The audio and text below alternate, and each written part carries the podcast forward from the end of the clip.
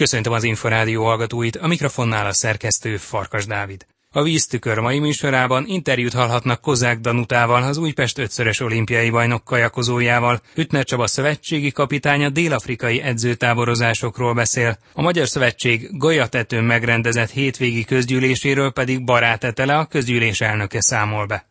Emellett részletesen foglalkozunk a Magyar Kajakkenu Szövetség Latorca utcai székházában hivatalosan is megnyílt sportegészségügyi és diagnosztikai központtal. Megszólal Schmidt Gábor, a szövetség elnöke, Kásler Miklós, az emberi erőforrások minisztere, és Török Krisztina, az intézmény igazgatója is. Tartsanak velünk! Víztükör. Az Inforádió kajakkenu és vízisport magazinja. Ismét túl akarja szárnyalni magát Kozák Danuta az Újpest ötszörös olimpiai bajnok kajakozója további két hónapig itthon alapoz a következő idényre, utána pedig Dél-Afrikában teszi vízre a hajóját. December közepéhez közeledünk. Hol tart a felkészüléssel? Milyen ez a mostani őszi-téli munka? Jó erőbe érzem magam, de igazából nem nagyon szeretek így előrevetíteni, hogy hol tartok. Edzek. Melyik mozgásformát élvez ilyenkor a legjobban? Egyiket sem. Kajakozni szeretek. Mikor volt utoljára vízen?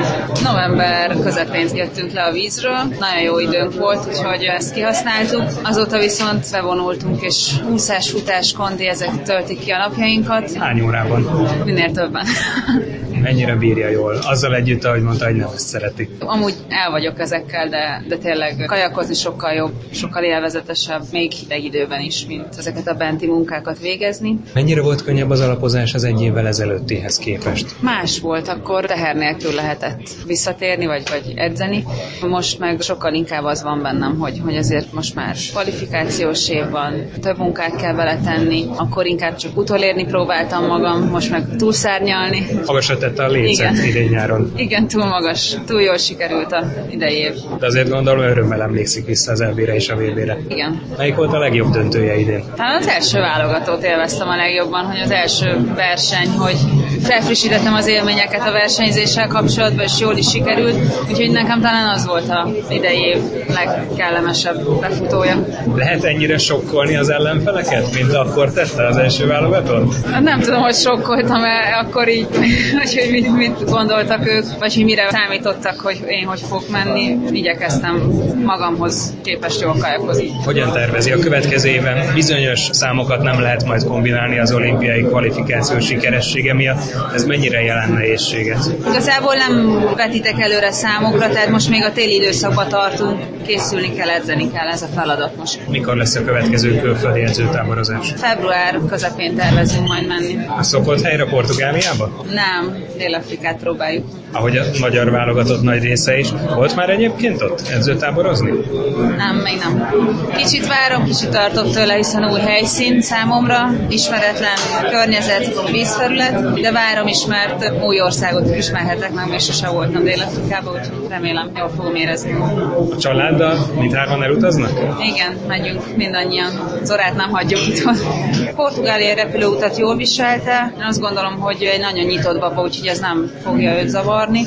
Szeret kimozdulni otthonról. Biztos a repülőút azért nyilván minden kicsit megterhel, még a felnőtteket is megterheli, de viszont nincsen átállás, úgyhogy szerintem ez egy pozitívum. Hamarosan következik a karácsony, hogyan töltik az ünnepeket? Remélem békésen és kellemesen otthon fogunk lenni. Kozák Danuta ötszörös olimpiai bajnok kajakozót hallották. Víztükör. Az Inforádió kajakkenu és vízisport magazinja.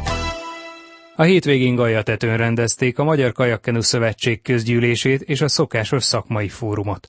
A tagok elfogadták a szakmai és a vezetői beszámolókat.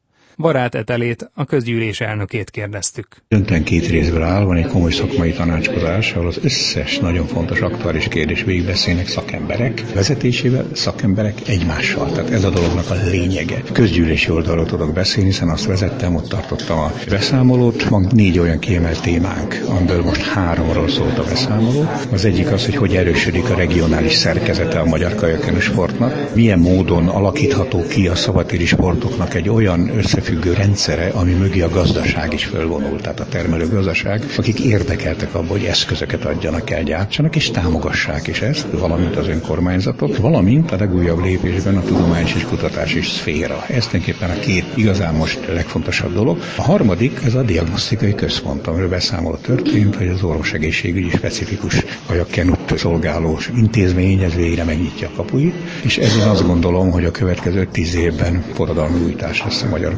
kajakkenus sportba, hiszen a kisgyerekkortól kezdve öregkorig végigkíséri az egészséget, és nyugodtan ki lehet mondani, hogy arról szól, hogy melyek azok a természetes eszközök, amelyekkel igazán a sportolói eredményességet fokozni lehet, anélkül, hogy bármifajta deviancia megjelenne. Ez egy nagyon fontos eleme. De mögötte van egy olyan fejlesztés is, ami a mesterséges intelligencia alapú edzőnaplókat, edzői naplókat készíti elő, tehát olyan edzésterveket, ami épül rá az így beszerzett nagy adathalmazra. Van egy negyedik témánk, amiről most nem volt szó, de mindenképpen említeni kell, ez a tavaszi közgyűlésnél lesz, ez a fenntartható költségvetés.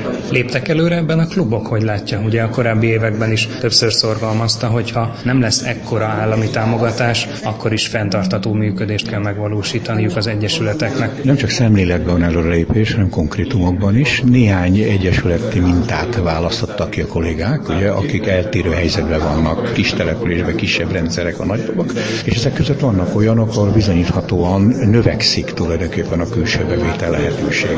Egy dolgot itt mindenképpen el kell mondani, hogy a nagy TAO rendszer és a nagy állami támogatás elvitte a szponzorokat. Tehát itt egy egész másfajta struktúrális szemléletnek kell létrejönni, vagy visszajönnek akkor, ha ez a támogatás nincsen, mert tudják a szervezetek, hogy a sportot támogatni kell, vagy pedig egy messze egy alulról fölfelé építkező rendszert kell tudni létrehozni, és mi ezen dolgozunk. Tehát sok kicsi nagyon sokra megy, egyfajta közösségi finanszírozást teremteni meg a hosszú távon fenntartható eredményesség érdekében. Ezen dolgozunk, nagyon jó minták vannak, és hát a minták alapján lehet majd a jó megoldásokat megtalálni. Barát Etelét, a Magyar Kajakkenu Szövetség közgyűlésének elnökét hallották.